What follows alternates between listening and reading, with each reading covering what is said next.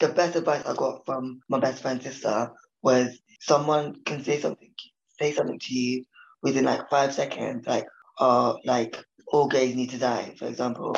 And you can keep that and that can keep playing in your brain over and over and over again and that can like literally destroy you.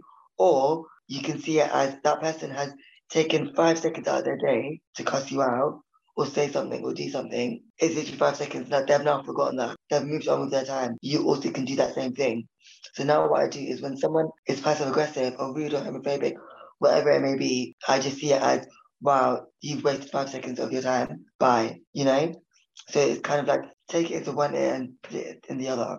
And I strongly believe that like that saying has helped me so much especially when it comes to like being in drag on the tube and stuff, and someone can say something or look at you and laugh. I don't. To me now, that doesn't affect me.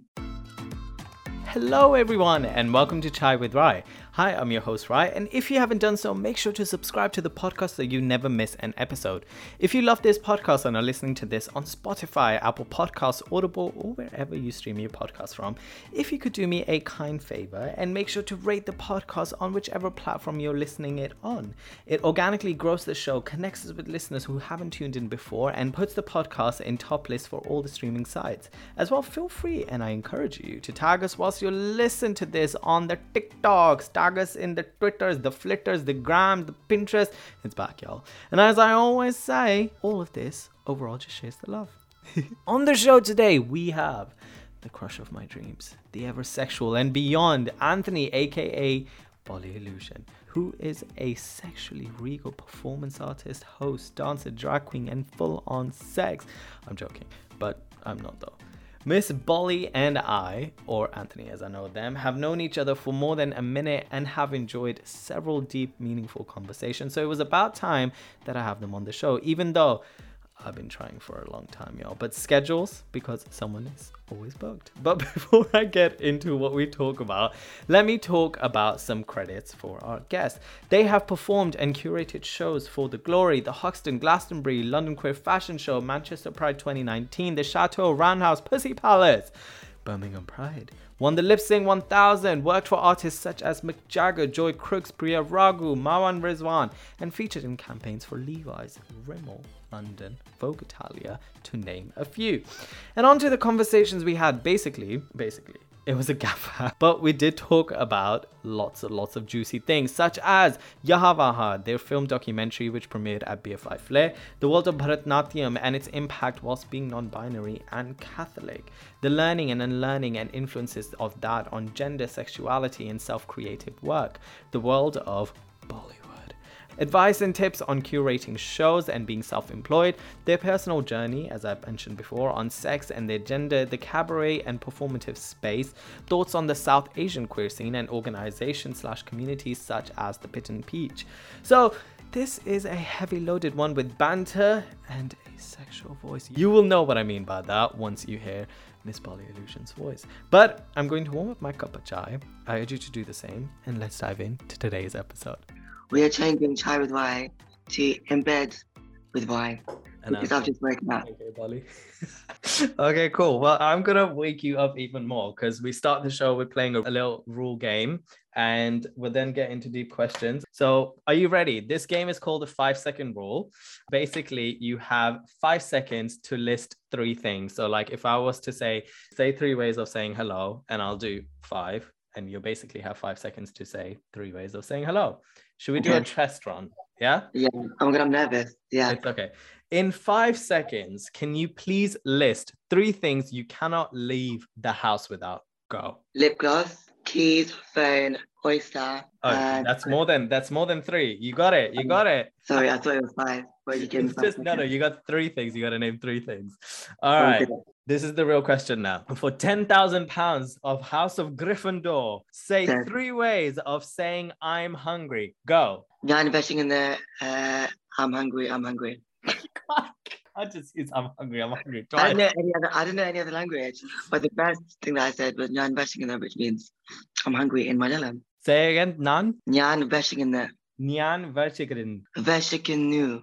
Vershikanu. Nyan Vershikanu. Yeah. Okay. Something like that. Something like that. Something like that. Kids learn it. All right. Third question. List three things you do before sleeping. Go.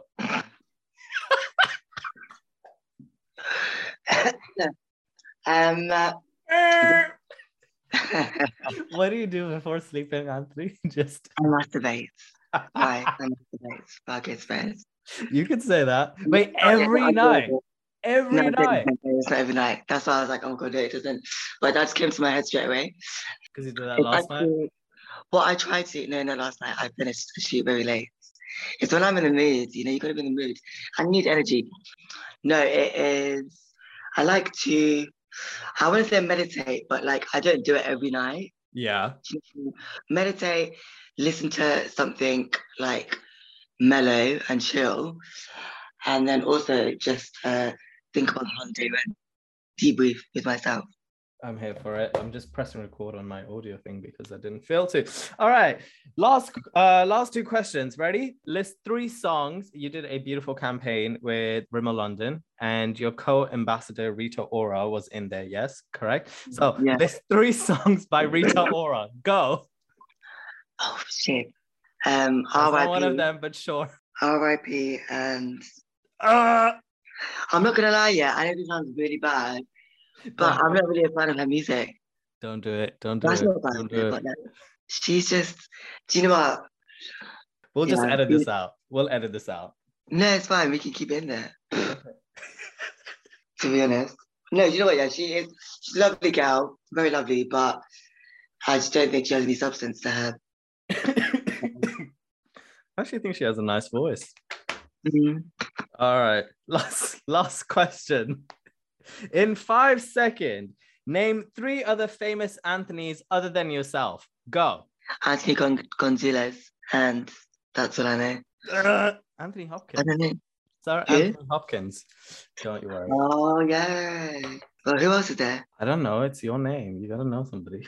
Well, you're meant to have the questions ready now. No, that's already. not true. I, how am I meant to know what you do before sleeping? How am I meant to know what you? Right. Do you know what I mean? You know, you know me well enough now to know what I do before I sleep. That is true. Um. How was your week, by the way? And you're having hot chocolate, but what are you gonna do for the rest of the day? Um, so the rest of the day it's actually quite sunny. So I'm gonna go for a cute little walk. Uh, Um, I'm gonna read. I've been reading this book. What is it called again? Low. Um, the it's basically to do with the like the the underworld of Mumbai and the women who like are like bad bitches and they're like gangsters, basically. I actually forgot the name, which is so bad. But I'll probably read a bit of that and spend some time with my mum oh, because I never do. oh, well, Easter. oh, yeah, that's no. true. Are you working during the weekend or you're not really? Um, no, I'm actually not doing anything this weekend. Oh. I'm meant to go to an event.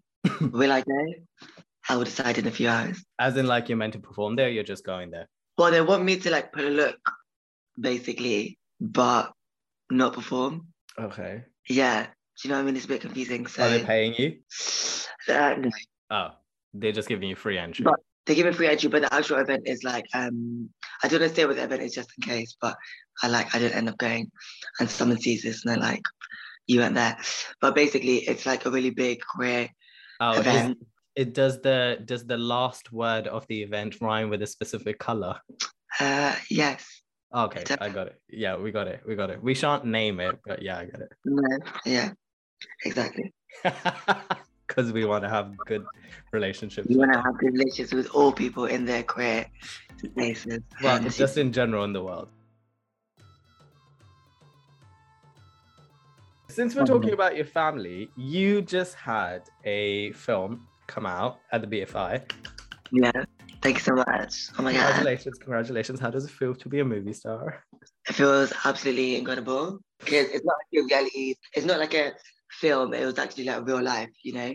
So it was it was more nicer. Well, let's talk about it. The project, aka the documentary, aka the film that we're talking about, is called Yaha Waha. Mm-hmm. And it premiered at BFI Flare. It's a short film by NFTS and by Sarah. Uh, Sarah's last name is Lee, or is it Lai? Sarah Lee. Yeah. Starring yourself and the DJ that is Almas, right? Yes. How Yeah. but Almas. Badat. So talk to me firstly how you got approached by it how was the process like? And you were very open in it. And I think one of my favorite things is, which I talked to you when we were watching it at the Flare and we came out, was that how your family was a massive part of it. Mm. And I think that was really beautiful to see, especially knowing your story, a little bit of it, having like a little glimpse of it. So yeah, talk to me about all those things. Okay, so how it started. So it's kind of funny. Sarah knows one of my good friends, um, Galdem. Her name's Galdem. Shout out Galdem. Um, they go to the same, or they went to the same college, university, NFTS. Um, and I think Sarah was looking specifically like queer people, queer, like South Asian, so she just reached out to Galdem and Galdem gave Sarah my details. So we started talking. Sarah like debriefed me and what she wanted. And to be honest, I was very like not strict with her. What's what's the word where it's like I was very like com- confrontational? Is that the word? Like basically, I gave her my expectations of what I wanted because what it is, right, is I've worked in reality TV before and they fucked me over completely. So I didn't want to be in a situation or a place where I I wasn't running, like I wasn't a part of the creative process or I wasn't you know, allowed to give my feedback basically. So with that being said, like Sarah was so lovely. She took it all on board. She was like, look, of course, whatever you want, like I'm here for you. I want to be able to tell your story in the way that you want it to be shown to the rest of the world. And also because we was working with Almas as well, another artist, it wasn't just so solemnly on me and like my struggles and my achievements. But with that being said as well, it's very interesting because throughout this process, I think I realized how queer I really was. I think I knew it, but like I didn't really know until like there was a moment as well in the process where she was like, the story's becoming a bit too queer in the sense of like there needs to be no it it does it can't just be about about you being queer in that sense, which made me realize, wow, my life is really effing queer, like wow. Um, and then with my like family and stuff, at first, low, my my mom was like, "What do you mean? Like, I, you want me to be in it?" She was kind of like adamant to not be in it, and now she's basically the star, and she's here for it. So also for people that don't know what it is as well, it is a documentary about my life and me being like being brought up and grown in South or West London, and kind of like talks about the struggles that my mum faces with me and my queerness and me being a drag queen, but also it like celebrates our like families and like my mom and Alma's mom. And like it also celebrates our struggles. You know, it's not just seeing South Asians in a depressive light, but of being queer and artists, showing like that we can have support. You know, our, our family do love us. Um, we, you know, we can create spaces and shows for other people of color. And yeah, to celebrate uh, people of color, basically. Did Sarah know that she was getting two queer artists and that was the vision that she wanted to go towards? Or was that a kind of like inherent thing which kind of just happened organically? Also, it depicts your life in a very short time frame where you have curated a night, if I'm correct in saying that, and it follows that journey as well, right? Mm-hmm. So did that well, play that, into it, or did you guys plan around it? We planned around it because the original, original, I don't know if I'm allowed to say this, but like the original, original like idea, which I don't know if it comes across in the film, was to talk about like the first, second, third generation of South Asians living in the UK, and then it, and then from that, it then kind of raveled into our lives. But then with me as well, I'm not gonna lie, my life is quite, scatty. It's like here, there, and everywhere. It's not really planned to the T. Where Almas is very planned, like very different because she's very planned to see, very organized. I'm not. So then when it came to like filming and the, the months of filming, she was like, What are you doing? Like, what are you doing these months? Like, where can we follow you? What can we do to, you know, to get your story a bit better? So during uh, the filming of the shows, like they were already slotted in, and then Sarah came, and then I got like permission from all of the um, venues and stuff to so that we could film there. So we we did a show. We filmed at the Glory, we filmed which is in East London, which is a queer pub. Then we filmed at Colours Hoxton, which I had a show called the Q Park Variety Show which I still do. People try and come through if you're watching and listening. Um, and then I actually also had a show in Birmingham where they came with me to Birmingham um, and filmed there. But because it was only a half an hour short doc, like that not everything was able to be put in.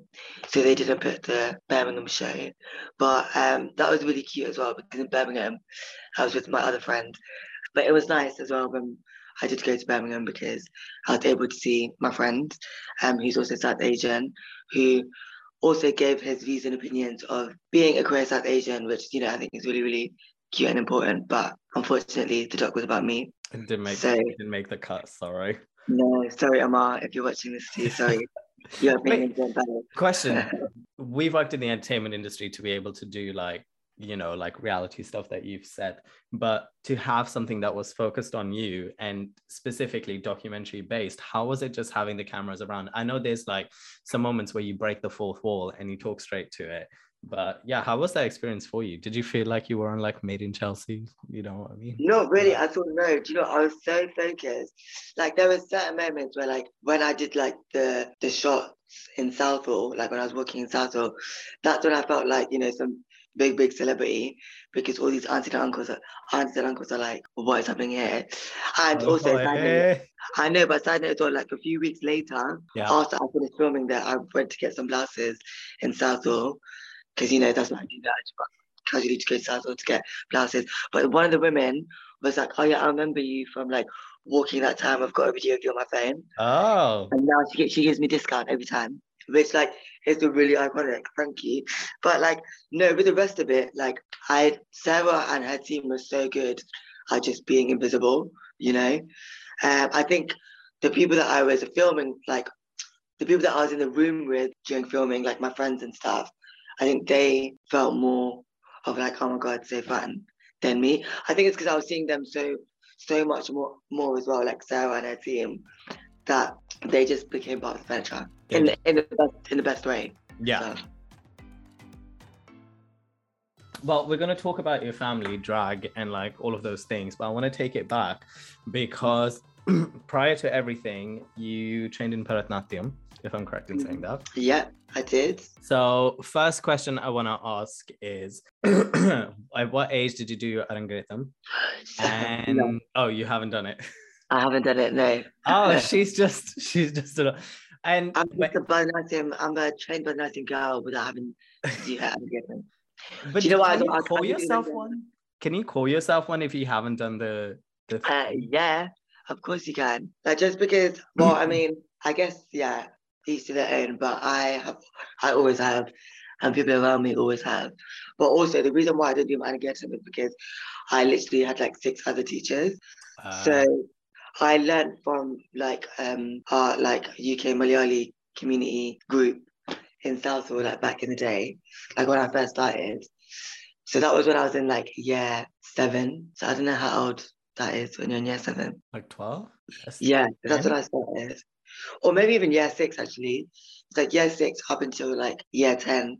So is that quite old to be starting Bharatanatyam? Because I know kids that start at like six or even like four. yeah yeah yeah i think i mean to be honest i don't think there's like a right or wrong age i think if you start when you're younger like really and i think the reason why people start younger is so that your body's already trained to or, or you train your body sorry and it's easier to train your body to learn all these skillful skillful moves and gestures put you who put you in Bharatanatyam? Was it mom or dad? Myself. Yourself? No, my mom yeah, my mom like despised it. Like she didn't want me to do it. It was actually my uncle who was like, no, no, no, like let him do it. It's a really good, like, uh, disciplined um thing to do. Like it's good to, for your body, basically. Has anybody else in your family done it or in your household? Yeah, so my cousin, uh, it was actually my cousin who I like. I was inspired by my cousin because I saw she was doing it. She did it on the stage, and I was like, "Oh my god, her outfit is amazing." I want to talk about the mythology that is a Bharatanatyam, and does that play into who you are today? Because having had some Bharatanatyam artists on here, a lot of them sometimes disregard the the mythology that is taught in the storylines that you're meant to depict when you're performing. Um, mm-hmm. And does that has that ever played into the work that you're doing today, either as an art form or either as a learning skill set, be it theoretical or performative? And two, I asked when I had Maven from Akram on here, or I had Ishita, they mm-hmm. were talking about how, and I've like knowing certain classical dancers, boys are meant to be a specific way, girls are meant to be a specific way. But then there are some gurus that give different sections for both genders to do, which can be either like androgynous or more feminine. So, how was your process in learning Bharatanatyam? Obviously, you talked about that you had six different teachers, but did you ever struggle with the ideologies of it and were you supportive in that? So, yeah, don't so, die. Don't die. Um, I think in the beginning, yeah, I was quite confused because, like, obviously it's based on the Hindu religion and my family are Catholic. So uh, when it when I had to like learn these stories, I think it was incredible to learn the stories, but I was so confused at the time. Now I reflect and I look back, and I think it has a lot to do with my ancestors. And like, you know, for me, I have such a strong relationship with Hinduism. I'm not saying that I'm going to convert and I'm now Hindu, but what I'm saying is that, you know, I for some reason in my body just strongly relate to the Hindu religion, especially being non-binary as well myself. I do believe these demigods are in all of us. Um, and I think if it wasn't for um, I don't think I would feel like how I am feeling, you know? And them stories kind of did help me at the time be who I am. But I think uh, when it comes to like my teachers as well, it wasn't really about that. I think it was more about our lines and our structures of our bodies and like the hand gestures. It wasn't about telling a story. And I think maybe that's why I had no real reason as to why I really wanted to do my Arangetram because we did a lot of semi-classical as well. There was a lot of fusion we would do. It was maybe like twice we did it. And then we did one performance in a temple, which was like amazing.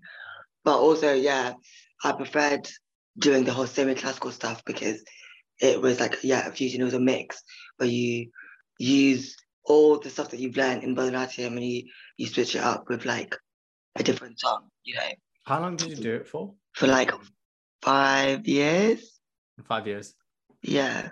Do you still train in it? Like do you still do your morning? No i still to be honest yeah i would i would use it every now and then. Like i'll use the hand gestures yeah. and stuff like that in my performances now do you like? But other than that, like boom, yeah, like they, boom. they love they love a little alapadma in a uh, in a freestyle, one, which I can't sometimes do properly. Pataka. Yeah, I can't. I can do this. I can do it's a good old simple one. Wait, there's one that's double, isn't it? That one. Yeah, I just can't do that one anymore. That one takes me a while to do because this one always, yeah. yeah. Anyway, did you also how comes you went into Bharatanatyam and you didn't do anything else? Because I always find it intriguing as an outside perspective, and I am just intrigued. And I asked this: Do you know Saloni from Pagraph? I know, uh, like, do you know? Yeah, I do know Saloni. I've met her a few times. Yeah. Yeah. So I was intrigued with the fact that I was like, I don't understand why people don't cross over because I think within the South Asian, I hate the word diaspora, but South Asian community, there mm-hmm. is there are so many vast cultures, right? There's so many vast like skin tones. And I always found it, it, hopefully this isn't a harsh statement, but darker skin tone people doing Odissi, Manipuri, or Bharatanatyam, and fairer skins doing Kathak always. Mm-hmm. And I was like, I, I never understood the the crossing of it or the significance of it until she explained to me that it comes regionally and if that is what you're exposed to that is what you're exposed to but i'm assuming at the age that you picked it up you had an understanding of what other styles were and how comes you chose Bharatanatyam and what are your thoughts on I personally find the classical community to be sometimes quite gatekeepers and sometimes like elitist, sometimes mm-hmm. also very expensive just to train in. It's not the cheapest thing. So, yeah, thoughts on all of those things before we jump into Bollywood, our favorite topic. Oh Lord. I, yeah, I think with me, personally, the reason why I didn't cross over is I'm quite lazy. um, and so I'm just like, you know what, I can't be asked. Like, I'm happy with this style. I liked watching Odissi and there's like, I don't know what the name is so bad, but like in Kerala, there's a specific dance form where the guy's in like green paint. I think I know which one you're talking about, but I don't know the name. Know, I've and seen it in films. So bad of me. I'm so not cultured. Oh my god, cancel me. but no, yeah, it says that form. And also, do you know what it is? I think I just enjoy watching performances sometimes. And I'd rather let them do it and me just stick in the drama, you know? Um, and I think also because I was training so much in Bharatanatyam and it was so strict, I kind of was just like, if this is strict, all I'm going to be strict. I ain't got time for that. Like, we used to get hit and the Oh, like um, no, it wasn't a cane. It was like this like she had this wood thing, right? And obviously it wasn't like proper like she's gonna beat you up, but she would like lightly tap you, but even still like don't touch me. but obviously when you're young, you can't say anything. Ballet um, teachers have that sometimes as well. Yeah, and I was gonna say with the eliteness, I think it's like ballet. You know, you have a lot of ballet dancers who are like, oh, because you're already taught to like walk with your like you know your chest up high, and you know all this malarkey that you're proud. So of course you're gonna be walking around that you're proud and you own every single thing. So I get it, but also like girl, like Mary from Tesco ain't gonna know who you are, you know. You can, you can sometimes you can crouch if you want to, but um, yeah, no, I think it's also cute. It's important to have, you know, to walk with pride. But yeah, there's a time and place for all of that, and I'm just I ain't got time for people's eliteness. We are all one, you I. So um, I'm all about unity, peace, and love. All right.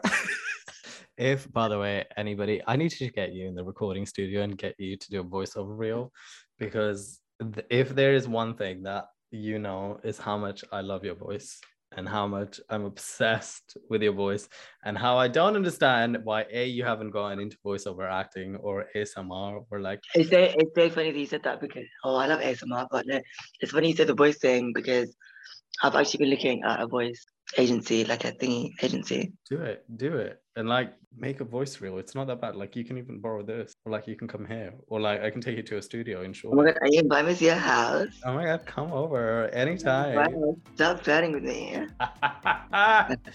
Never. Let's talk about Bollywood. Uh, Oh. Okay, so you're doing Bharatanatyam. How does one get into Bollywood? What other dance styles did you train in? And how did you meet? Uh, end up meeting Crew Dem Peeps? yeah, so it was the same cousin who was doing Bharatanatyam. She then basically she is actually my dance inspiration when you deep it, but um she's one that was like doing Bharatanatyam and then when she went to uni, she was like doing all this Bollywood and up they're all like older than me, like all my cousins. So I was like, what are you not doing? Like what's going on here? Basically when I turned 18, she was like, Oh, my dance troupe are auditioning people. But why don't you go check it out? And I was a bit like, um, I'm 18, like I'm literally gonna go into uni. I don't know if I want to do this. Went to audition. So basically, the uh, audition that I went to go to was a dance troupe called Bollyflex, which is run by um, Naz Chowdhury. And for me, that was the first time being in a troupe of like people that were older than me. I was in my Bharatanatyam troupe that I was in. There was about like eight of us, but I was the oldest. Like I was the oldest and only boy. So like I basically was the princess of of that troupe. So already I was going into something that was like completely new and alien because why am I going to be a princess? Doesn't go into whatever. Anyway, so did the audition. I thought I did really bad. I'm not gonna lie. That was the worst audition of my life because I was really nervous. But my freestyle saved me as always. I'm about to do my auditions. But um, did the freestyle. Literally did a bit of this. Did some spinning. If you ask Nisha, actually, I remember I didn't. All I remember is just spinning, spinning, spinning, spinning. And then Nisha Alia, shout out Nisha Alia, she was like, babe, all you did in that performance was spin, but it was so incredible. And I was like, oh my God, that's so good. Um, but yeah, so then I basically joined this group called Bollyflex. I was with them for three years and we performed at like the O2 Arena, did loads of other gigs in like Birmingham and stuff, performed with an actor called Shahid Kapoor, who's a waste man. Uh-uh. no, do you know what it is? Yeah, I'm Don't be coming for Shahid. I know his reputation precedes him, I'm but coming like, for all the Bollywood stars, to be honest, because they have so much of this eliteness, there's that word again, that it's just a bit like, babe, calm down, you can't even dance.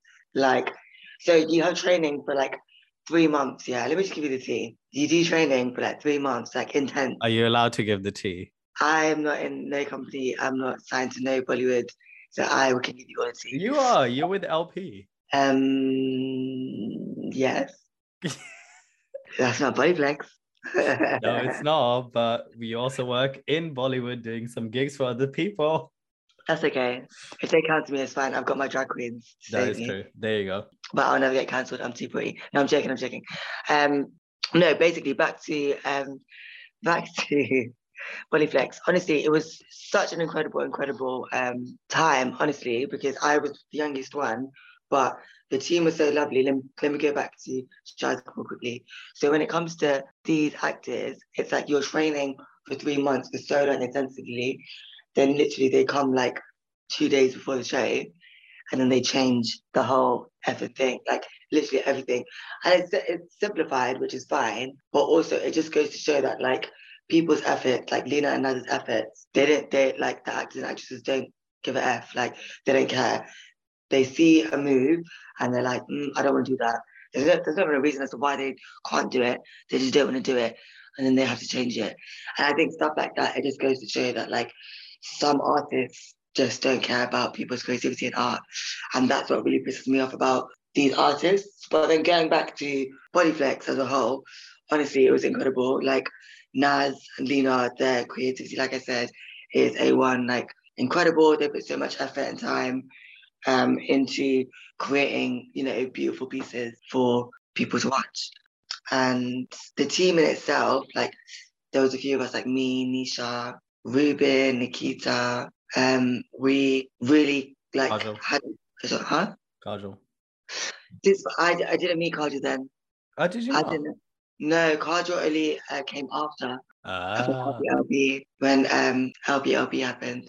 Is when I met Kajal. Because when Kajal left, so Kajal was in Bollyflex before, but then when she left, I joined. got it. But also, it's so funny.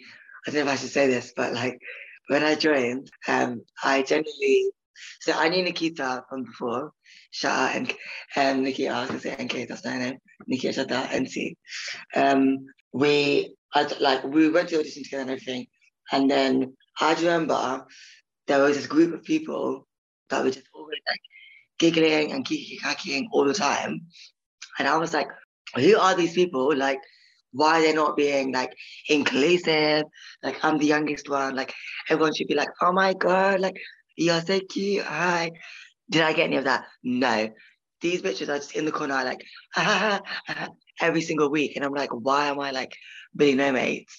Those people were my dearly lovely friends now, Nisha, Ruben. Um, who else was there that you might know at the time? I know pretty much all of them. I think it's just y'all are the ones that like I feel like are in the scene predominantly. Yeah, yeah, that's true.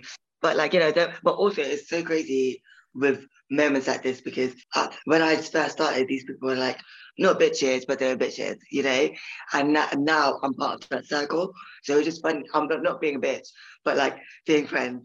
Um, and I think that like sometimes these like experiences where you see a whole 360 change is really like nice and beautiful. I guess it doesn't make sense. Am I making No, sense? it does. And I also will say that I think out of both of the communities, which we're gonna talk about, like the dance culture and the drag culture and the queer culture, I, I would say you're the nice one. Like you don't throw shade unless you don't like you're nice to people. You might do it behind their backs. I don't know why. But Yeah, like you you know, I you strongly believe in yeah, is I think shade, shading, like yeah, like you can shade people, but shading is quite harmless in the sense of like you're not actually personally attacking someone. yes. Um, But And I you- think- some people can. Of some course, people do. some people definitely do, and I think you need to have a backbone Yeah. in, in this industry, um, and not let people walk over you. So I think you need to know when to play them parts. yeah. if that makes sense. But I mean, sometimes you can't just always be a bitch and it works. Yeah, But but that's you're not. not me. Yeah. Yeah, that's not you. I mean, Let's talk about dance um, and entertainment just in general, but like Bollywood and dance that is. Why, the three questions. Why do people who are not knowledgeable, be they brown, be they white, be they black, still box so many styles of South Asian culture. You can be Malayali, you can be Bengali, like folk dances, classical dances, everything. I don't understand mm. the perception that is made of all of those dances into one summary that is Bollywood. Like even Ghana, I, I don't understand that. Why do you think that is? Two, why do you think the Bollywood dance culture? I think there's some tiny shifts happening, but why is it so competitive? Why is it so clicky and unnecessarily, dare I say the term bitchy sometimes because you and I have experienced that. Mm-hmm. And wait, let's go with those two and then I'll ask the third one. Okay, so with the whole like the first question, I think maybe it's just to not separate, but like you know, because in each, each region, is it region? Yeah. Yeah. But like everyone speaks different languages, so maybe it's there for that maybe I don't know, or people are just claiming their own shit. You know that like Ghana is for this and then this is this and I don't know. Does it irritate but, you? I was gonna say no, like me personally, I, I don't think it does. No. Like yeah, no. If you wanna say that and do that, then baby, by all means, do you, boo boo. Um, I think when it comes to Bollywood, though, when it comes to Bollywood, it's a difficult one because I do enjoy watching Bollywood, but the more like I've done like Bollywood movies and stuff, but the more that I've done it, the more it just pisses me off. Yeah. Which is really sad because that is my culture. It's something that like I have always aspired to, you know, be on these sets of. And then you go on them and it's like, well, for press on personal experiences, it was one of the worst times of my life. And I will never do it again. Which well, let's, so let's talk about these sets. What happens? Like we mentioned in terms of like the actor situation happens, how people are treated, how brown talent are treated, and sometimes told to go to the back. Okay, so what happens is, from my experience, let's not generalize it. Not generalize, because if you're fair skinned, it's very different for you. Um, but basically, all white. Um, I, I have the same experience as you. Don't you worry. We've been on sets yeah. together. It's mad. So like the rehearsal period is amazing. Like get to know the team. There's always like over 20 dancers anyway that are there. So for like rehearsal wise, incredible. It's amazing. Like what normally happens is all the South Asian dancers are put at the front of the rehearsal, probably to show the white people how to actually do the moves properly. But anyway, we're there. And then when it comes to the day of the filming, like everything just like the formation changes, all the dark skin short people are at the back and all the fair white people at the front. And also one of my last sheets, my last sheet that I had, which is a few years ago now, just like how they treat you, like and it's not even like the directors, it can even be like the costume people and the hair mm. and makeup people. Like I was putting on a little bit of highlight on my face because you know I'm that non-binary refinery. So of course, even if I'm in the back of the shot, I still want to be looking cute. So I put like a bit of makeup on. They all start laughing and they're talking. Obviously, I don't really know Hindi, like Hindi that well, but obviously I know they're talking about me. And I was like, first of all, this man looks very queer. So don't be coming at me laughing with your blue hair, first of all. Don't do that. And just stuff like that where it's like, if you're going to say something, say it with the chest and say in English. Because maybe you and I can be uh, that racist bitch and say, speak in English if, if I wanted to. But I'm not going to do that, you know? But I think stuff like that, where it's just like, you have come, you have come here to do like a job, but you're just laughing at other people. And just that environment, I personally hey, I don't need any homophobic remarks. I don't need to be in a space where like it's meant to be my space. Like I'm South Asian, I'm brown, I'm on a Bollywood set. I should feel like I'm having the best time, but I never do. Um, and uh, well, I say I never do, but like the people that are performing with us, the dancers with us, uh, like help make it so much more better, you know. And another thing as well with that is that Indian men are like so jarring because basically from what happened that time, I started crying to one of the dancers because I, I, I, got a bit emotional. And the guy, like one of the main Indian dancers, was like, if you're gonna go start and do stuff like that, go do it in the toilet. Ganesh Acharya doesn't need to see sure. you crying. And I was like, what is that what you do? And then he was like, yeah, man doesn't cry, man doesn't cry.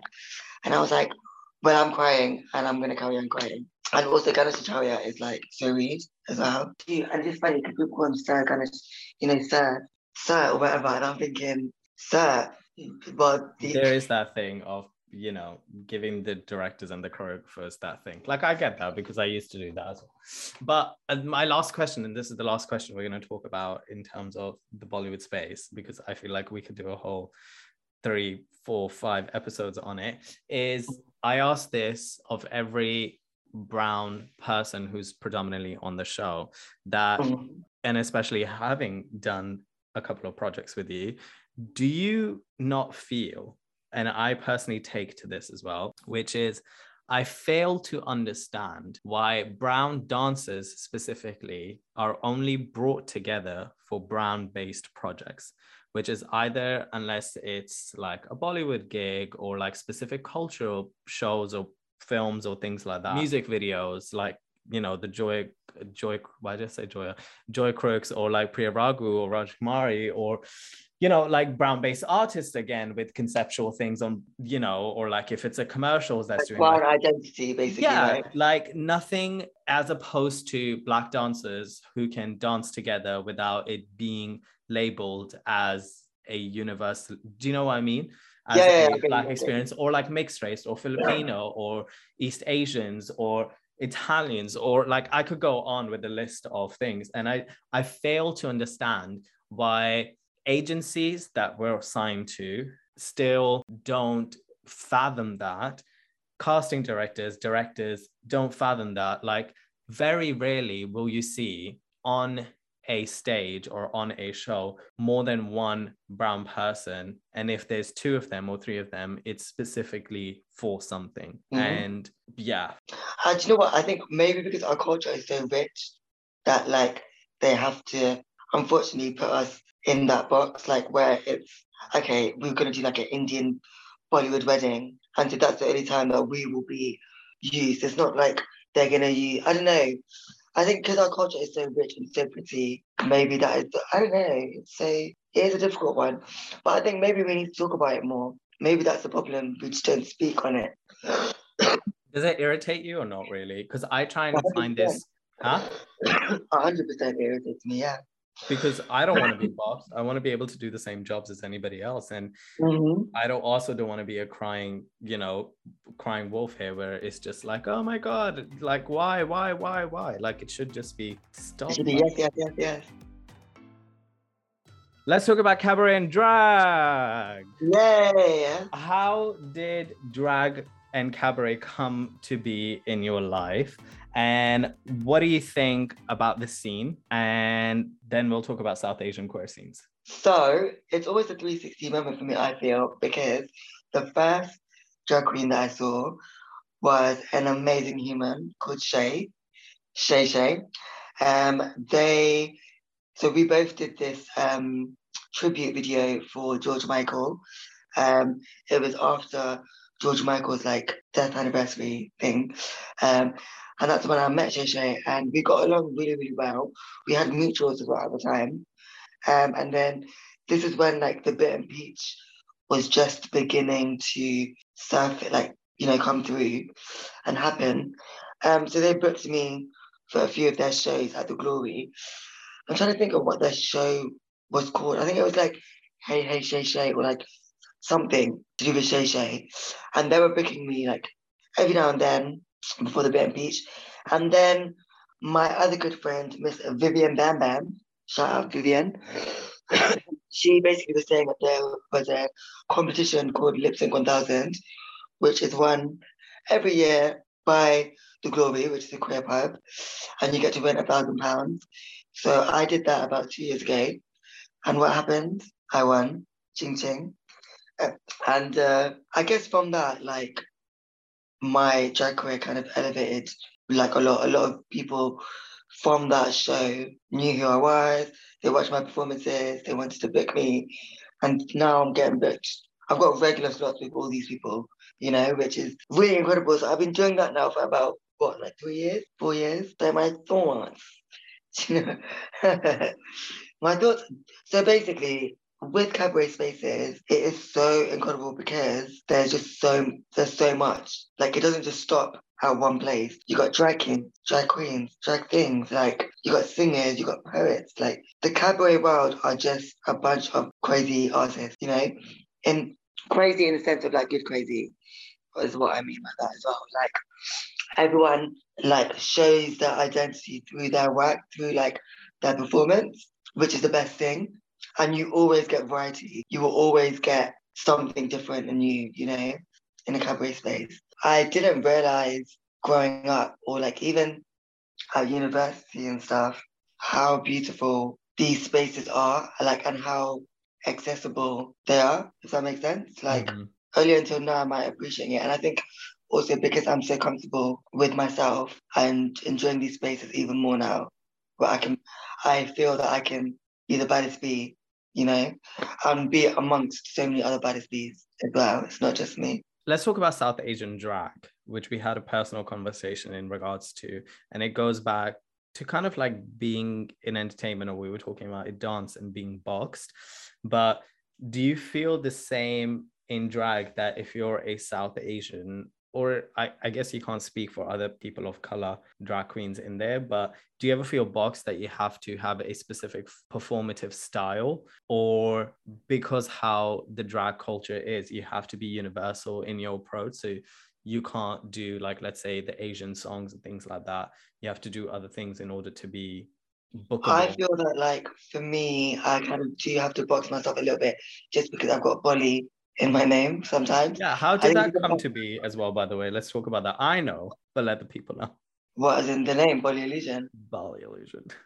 No, um, it was, so I was with my ex at the time, um, and we were doing a tarot card reading, and I got the card Beyond Illusion, and it really resonated with me because at the time, it was talking about like being you, but also like this like gender fluid and also like being the caterpillar and shedding into the butterfly, like all this stuff, which at the time really worked with with me. And I was like, instead of it being like beyond what do I like, what makes me me, and for some reason at the time I thought Bollywood. um, and the illusion as well came also because I also wanted to like I think when people see me, it's like this illusion of like I'm good, is that a boy or girl? I am that illusion. so I wanted to, I wanted to like play on that as well. But now I'm kind of, I'm not regretting the name, but like I just feel that like I've shot my foot a little bit sometimes, where I have to show my culture more than you know I feel that I have to sometimes. But that's just on a personal thing. I didn't have to like now I've realized me just performing in these stages or spaces, I'm already being that representation. You know, I don't need to go above and beyond and like do a whole Indian set if I don't want to. But it's taken me a few months and years to realize I don't have to do that. Um, by the way, you mentioned Bitten Peach earlier on. Let's just quickly let people know what Bitten Peach is about and who the founders and what sort of work y'all do. Yeah, so Bitten Peach is a pan Asian cabaret collective. Um, there's beautiful South Asian, East Asian, all the Asians, baby. And it's founded by Lily Snatch, Evelyn, Shay Shay, um, Jason, and Mahatma.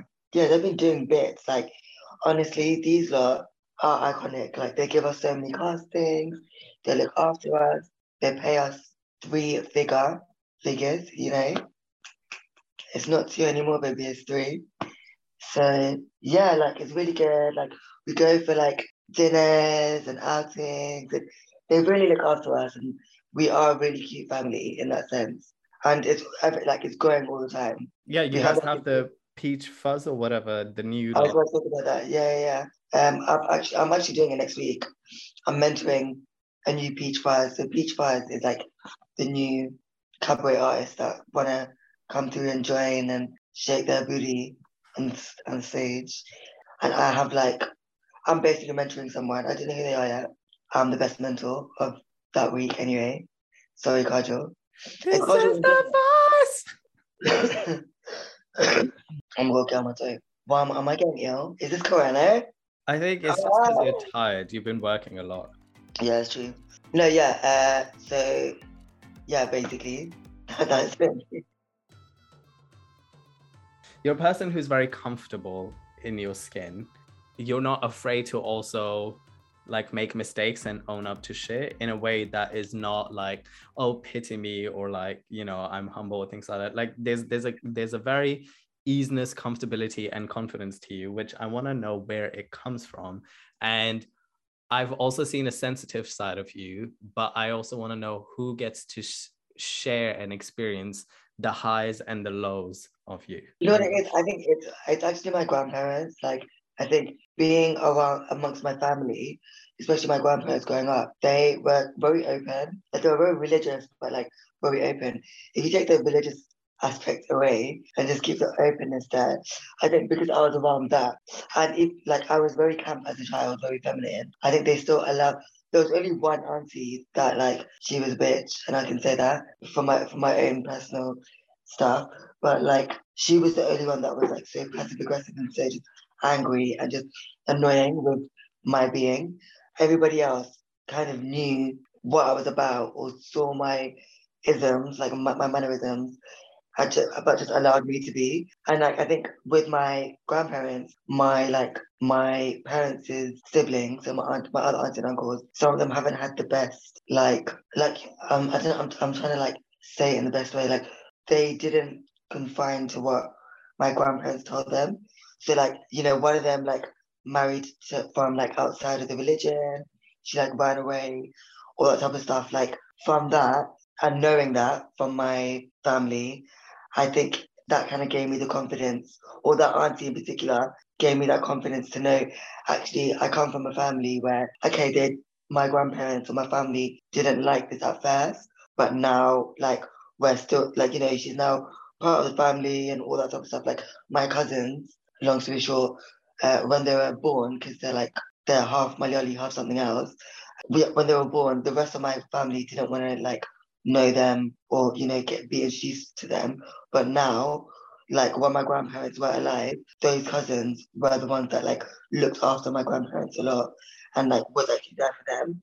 Um, so I think from that from that aspect, I've always just been like, you know what, whoever I am, however I may live my life, my family and my intermediate family, even though they can be silent supporters, will always have my back. So I think from that, I've always had that confidence. And also, like, I had a lot of shit growing up when I was younger in school, where like it wasn't like I never like physically was abused, but verbally I was. And I think sometimes that could be worse. But I realized that like I, I never like I never was that quiet, you know, like even then I was quite loud. I told them to like, you know, fuck off, shut up, like all these boys, I told them to, you know, do one. I had a really strong support system and I think that's what it was growing up. Yeah, there were all black girls as well.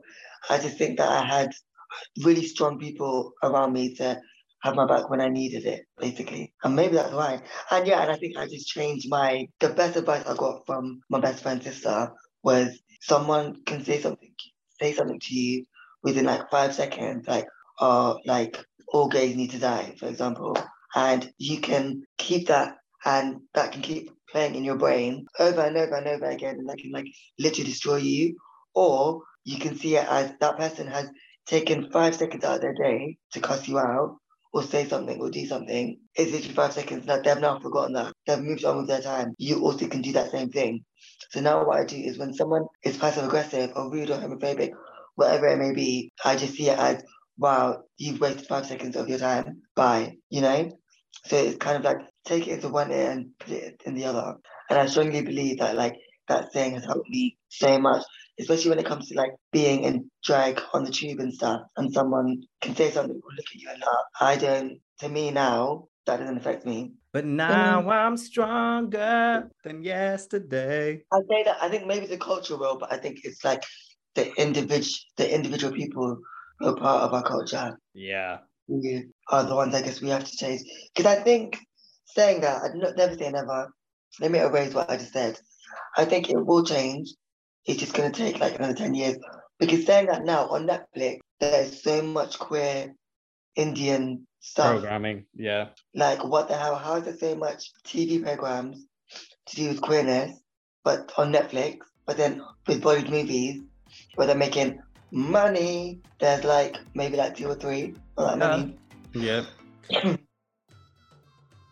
You're talking in regards to like support in your family, and I love asking this question of people, which is if you, t- I think like the key to being confident or to key the key to like not overthinking things is often at times like having a good support system right that's a pillar if you don't have that having like sort of like fuck you i'm confident in knowing who you are like having that grit or having a deep connection to like spirituality be that mm. religion be it faith be it whatever it is i think those are the three pillars to like a really healthy mindset and my question to you is this though you've had ups and downs if not i if we took away like your support system if we took away your confidence and your grit and let's say your culture your faith and all those things would you still continue to do what you're doing today and not had a lot of like successes or things in life? Like had basically a struggling path. Yeah i think i would still do the same thing.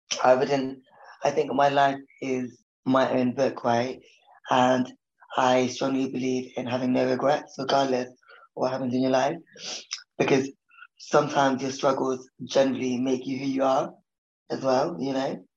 Um, and also, it's not about, like, of course, your support system is there, but that doesn't mean they do everything for you. A lot of the time, you got to do a lot of shit yourself. Yeah. And even with support systems, like my girls or my friends could say, "Don't do this," bitch. I'm gonna still do it. like, and, and they know that as well, you know. And I think it's a lot of, of that thing of like friends will tell you to not do things because they've got your back, but then, like for me anyway, I'll still do it, and so I will have to learn the lesson. Like my friends would say the hard way, but that's just the choice I have, I like decided to take. So it goes, yeah, it goes without saying I wouldn't. I still do what I'm doing completely, with the struggles, without them. Yeah. And in regards to, let's move on to like talking about sexuality and identity, and knowing some of your story where would you say you are today in that be it gender be it performative be it spiritual.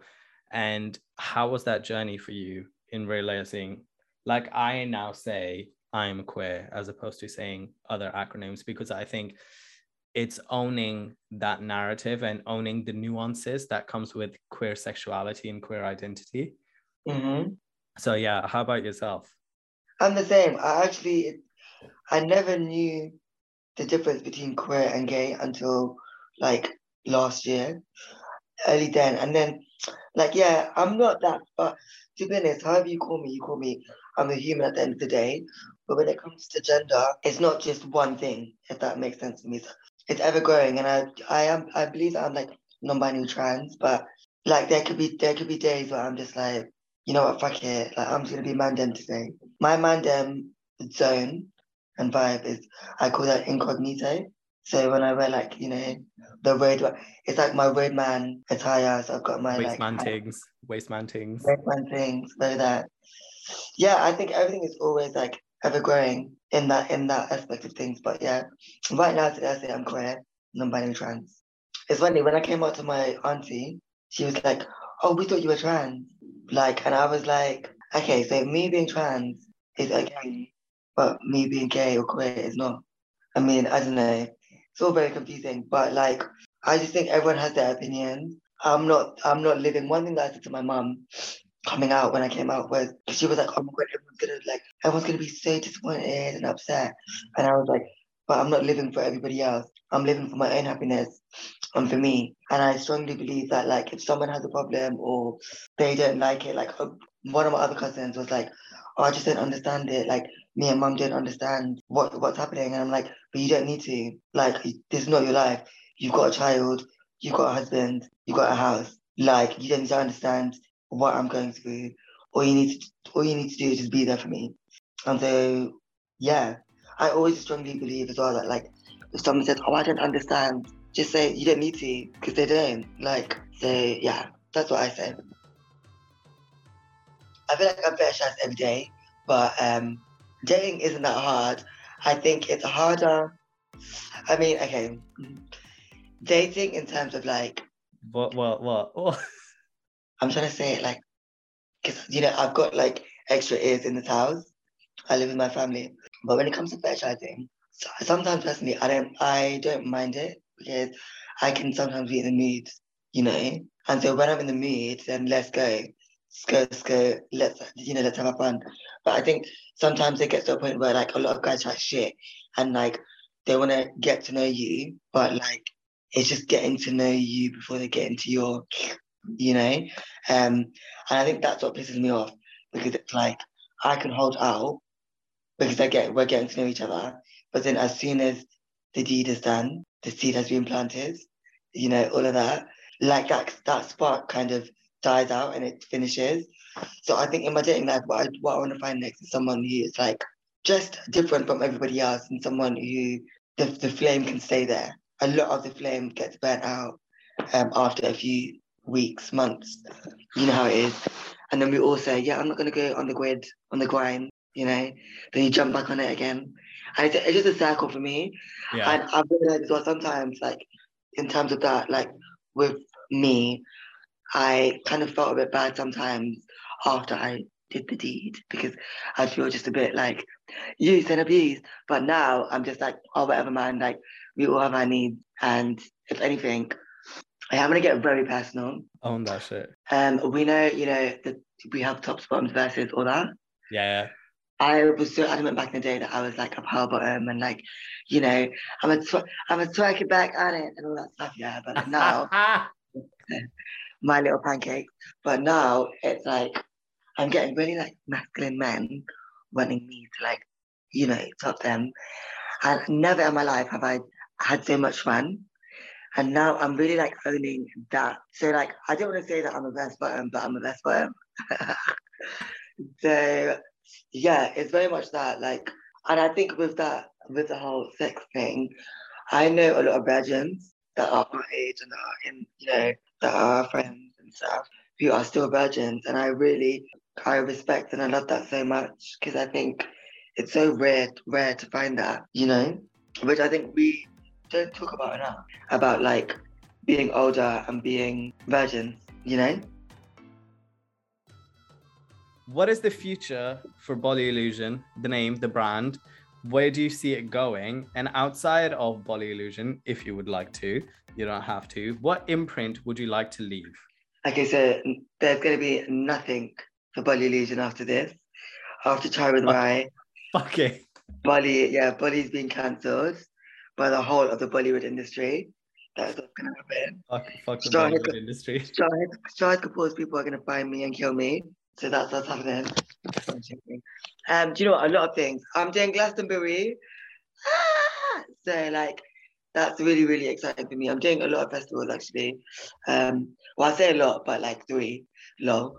Um Still this summer so I yeah, just a few projects, doing a lot of auditions for a few things that you might see me on TV, you know. Oi, oi, oi, oi.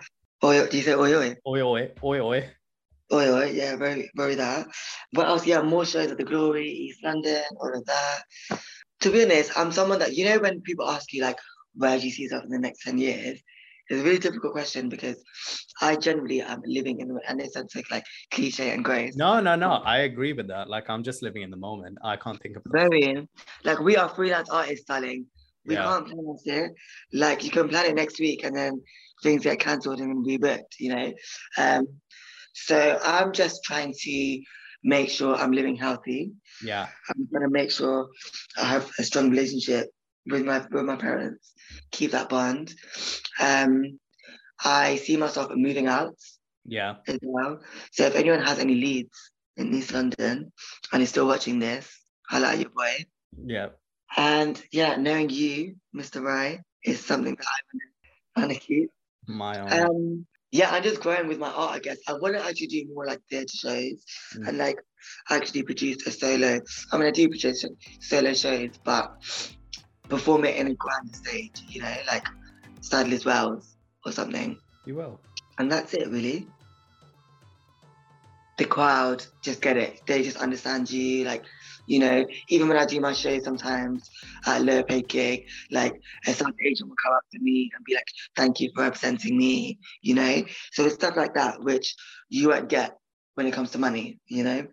So it's that balance. And I think I have that now. And I, I've, I've learned the difference. Sometimes you just got to do the gig for the money. And then sometimes you got to do the gig for that validation, which I think another thing is well, I'm not living for validation. Like sometimes I am in terms of my own validation, but like from other people's validation, I'm learning to I don't I don't need that, you know. Um so yeah. I'm here for the top situation. Um, two quick questions, and then we're gonna play some games. Okay, so answer it within the next few minutes. Curating shows, you've done a, you've done not just one, you've done a couple curations, haven't you? I've done like I looked at my outside view the other day, and I think I've done it's coming up to like twenty shows. Okay. Curating shows. What do you know now versus what you before you knew, like in your first showcase? What would you been like? Oh my god, you should have done this, and what advice would you give? And that's the first question. The second question is in digital space and branding. Now this this world that we live in where it's no longer i think it's transferred over to more apparent right whereas wait are we the same age 31 were you i i would never i'm taking 27 you're younger but in terms of like i remember when we like were coming up because we're kind of of the same generation i'm just trying to like piggyback off you there was yeah. not a lot of um there was not a lot of ways for you to be seen, right? So I think like having a profile and having a presence in the digital space can sometimes help you. But whether that transfer transfers over into actual work, I have yet to find that. Like my relationship with digital media is like so cricky because of my mental health. But mm-hmm. I see the ups of it and I see the highs of it. How would how do you utilize that? And what advice would you give to somebody who wants to be able to do that but transfer over that into actual work so like let's say you know how you want to put on a show into Sadler's Wells mm-hmm. how does you posting pictures and videos and doing gimmicks everything or just doing bollywood videos covers and things like that how does that transfer over into the work that you want to be doing mm, okay so when it comes to the advice i give myself in terms of creating shows and stuff is to not rely on anybody. That you can have a team and you can have people to give you advice um, and to help you with certain things. But like when it comes to actually doing the body of work, so like making the not really the poster, but like making the actual event, speaking to the producer, not producers, speaking to the directors of venues and all that stuff. You really have to do it yourself. And I think the best thing to do for that is just reach out to loads of venues, tell them what your show is. And I think if you're a person of color, this is the best time to really go out there and like own these spaces. And, you know, if you do have an idea for a show in your career, then reach out to these directors. I think a lot of them use Facebook as well. I'm not gonna lie. Even though I was like, what? He uses Facebook, but these old white men be using Facebook Messenger rather than WhatsApp. So yeah, like go get onto your Facebook for that. Another thing as well is like build your network um, of creatives and people, but keep it varied. Like have a different network. So have like, I don't know, like I have like my East London people, my Soho people, my Bollywood people, my white people, you know, um, have all of that in that sense, um, which kind of helps me out. And um, have a diary. One of my besties, Kajal, was like, invest in a diary. That's one of the best things I have done from that. Um, and yeah, and I think just owning your night. Like, I think for me, I was so scared about hosting because I'm so used to dancing and being on the mic. I, yeah, I've just learned to be more comfortable and myself on the mic. Before I was so like, oh, but now I'm more comfortable. Oh, didn't say that. I was like, now you're like, here I am. Oh, yes. RuPaul, eat your heart out. That's what he does, isn't it? I wish there one day there's like drag South Asian drag queens on there because like I ha- other than Priyanka in Canada, like I have yet to see one. I don't know I why. Hopefully, Miss on next season. Hopefully. manifest on that. Yeah, but isn't she mm. gonna do her PhD? I thought Raheem's just. She. She's doing her PhD now at the moment. She's doing her PhD whilst doing all of this. Go on, Raheem. I know, I know. She's a crazy cat, but she's intellectual. She's, she's the intellectual one. I'm the slaggy one. I yeah, I I don't I've said this to you all the time and I've said this to Raheem. I don't know how Raheem has the mind that she, he, they they have. They have. Yeah. You they, all of them. Yeah. yeah I would just I would just like to fight you. I don't have comebacks. I don't have anything. Let's just go outside. Let's just fight. Let's literally yeah. just fight. That's all I need to do. Okay, digital space is I think for me, I've always believed in Instagram being your vision board, your storyboard, whatever you wanna put on there, you put on there. I think, yeah, like when it comes to dance videos and stuff, it's like, I don't know, okay, so for me, a lot of people reach out to me because they see my work through Instagram, blah, blah, blah. But I wouldn't say I like you have to do it every week or every other day. You know, I think you can't even just have like three videos on there and then three videos will be able to show your work to a booker. and then if they want more footage, then you can give it to them or you can show them. You know, you don't have to always use Instagram or these social platforms to just show that. And I think it's also important to show your struggles as well. I mean, I don't know if I do that that much, but like I'm quite transparent on my feed. I want to, I want to show people that I'm also normal. I'm not just this facade and this, oh my God, hashtag ad, you know? There's more to it than that. And I think people need to push that down more because mental health is a serious thing and social media, you can go into a black hole with that, you know? So it's important to balance it all out. Let's play some games. Are you ready to play?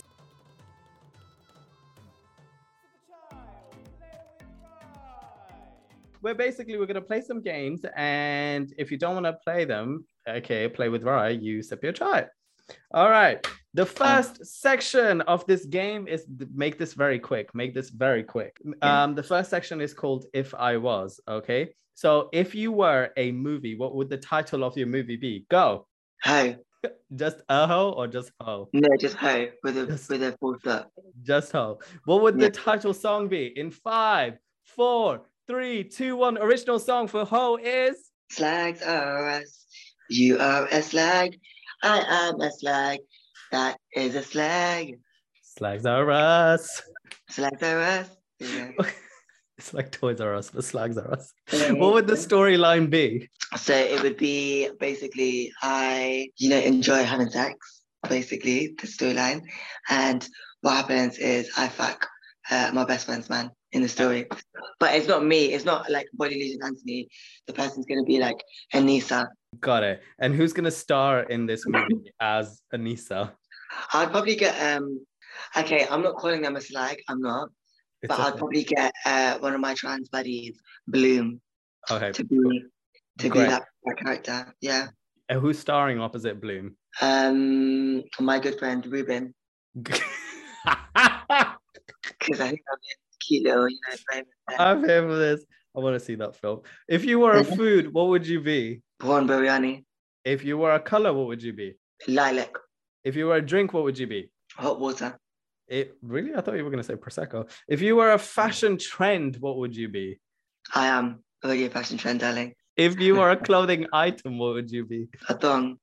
If you were a dessert, what would you be? Um, a, a, a cheesecake.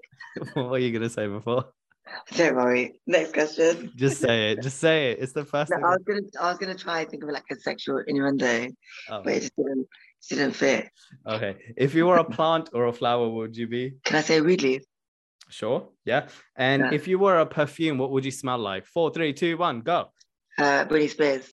Okay. Just like. No, that was so shit. Why did I say Britney Spears? No, that is see the pressure. I was gonna say a million because I'm breath.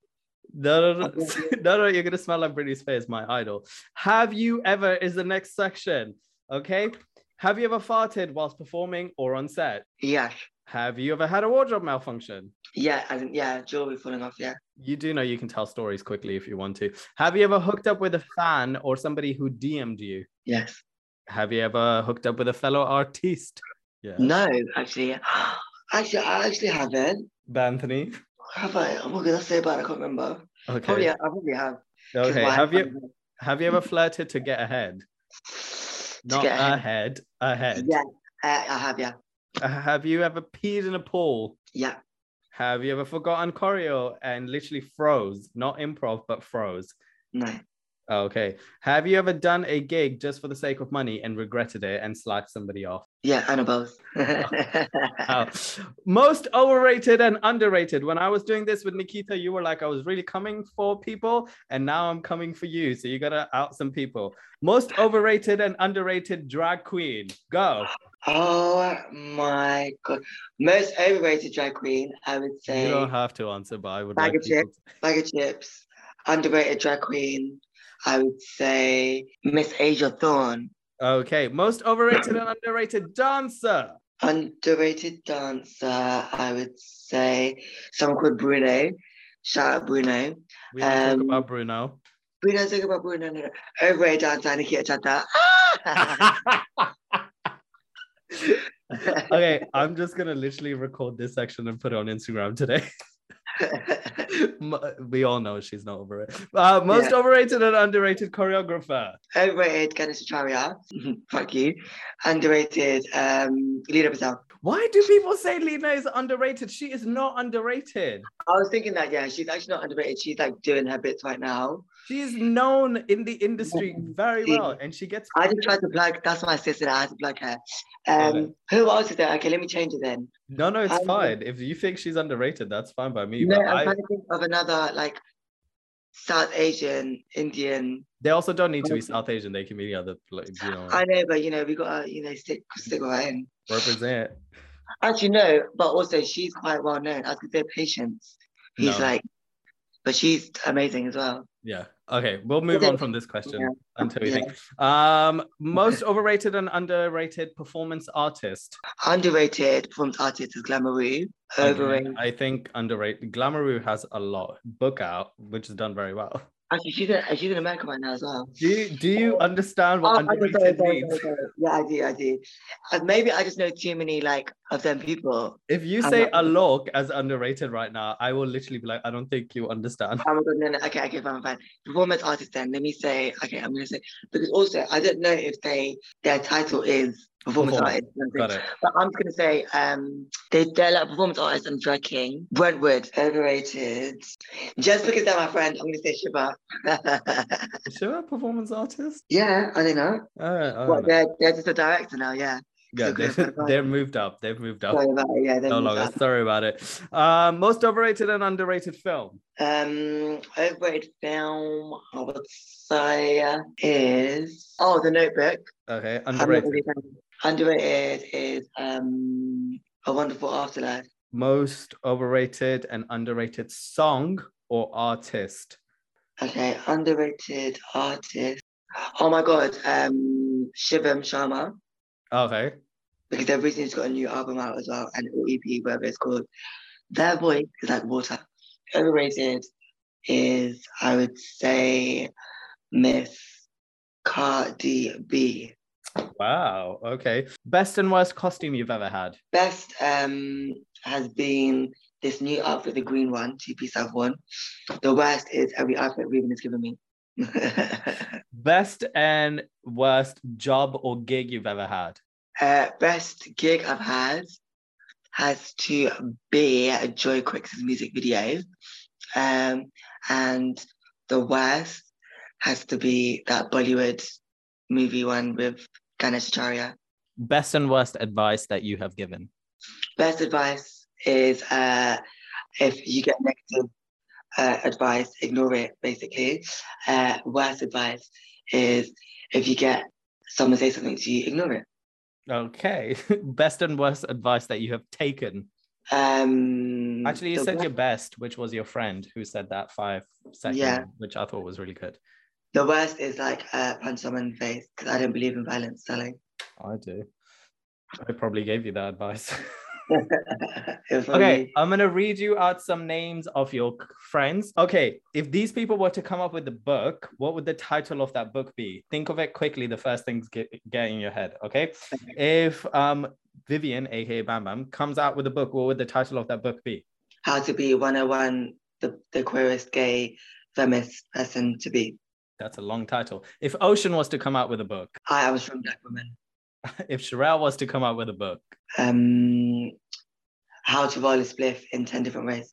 Ruben Bindia. Um, Bindia, my name is Bindia, Bindia from India. There's a show. There's a show. Ruben create that show. Kajol. I am art. That is very true. Yeah, I was gonna say move move aside art attack, but it's just that I am art. I am that art. is what- Yeah. There's a, there's a t-shirt in there, Kajol. You need to make it. Nikita. I suck every single director's dick to get my job. Are you coming for her today? I'm Raheem. going for Nikki because it's just so easy to come for Nikki and like I love her so much. And I, Raheem. Raheem, I'm actually not a bitch. I'm just a virgin. Uh, Shiva. Queer Boulevard is a lie. you know you're getting into bed, but this is the activity section now.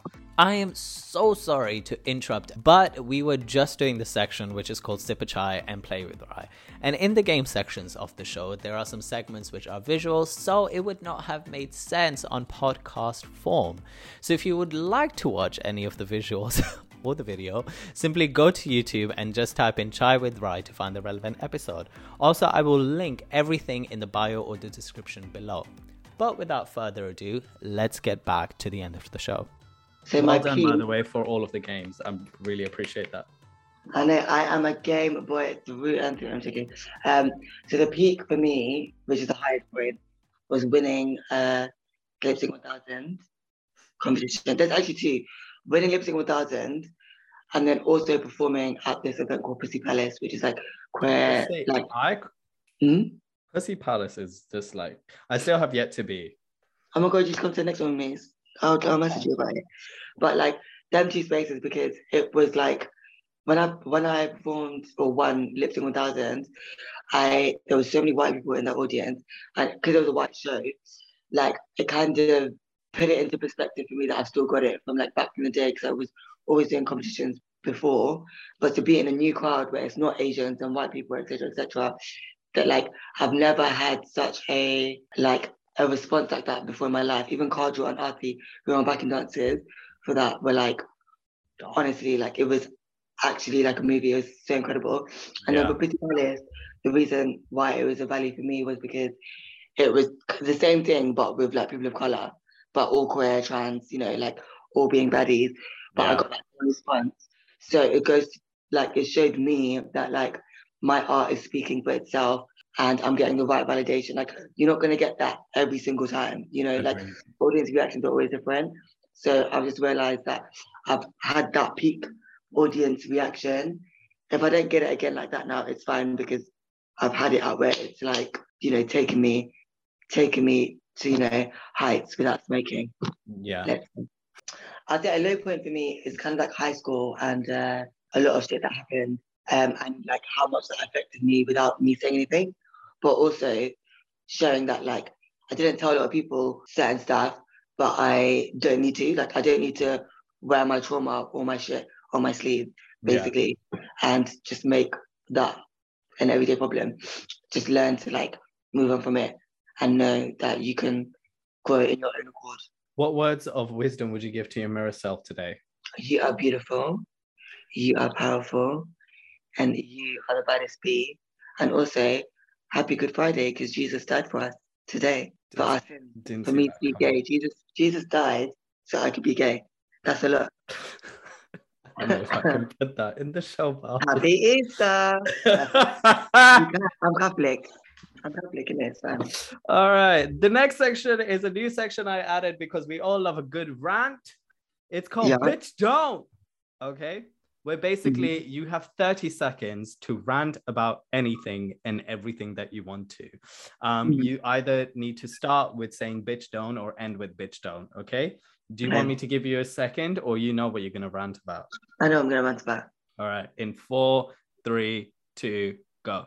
Bitch, do not come for me in the toilet and misgender me in the toilet when I am in the cubicle and you're asking me, oh my god, this guy has a dick. Clearly, you want to see my dick and you probably want to suck it. So next time, just say you want to have some cock in your mouth and I'll give that to you. Because more time, these guys that do have a problem just want to fuck me or they want me to fuck them. So holler me next time. two, one. You are done. Well done.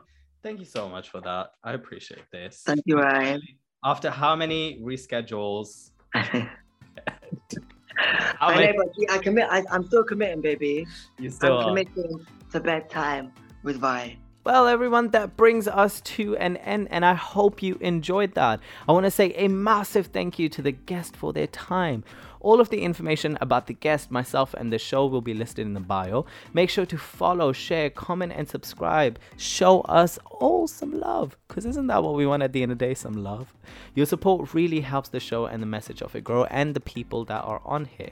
Thank you again, and as I always say, breathe in, breathe out. Now must go. Which means now I must go. I own that that is copyrighted and I will sue. Joking. Have a great one and stay curious. Till next time.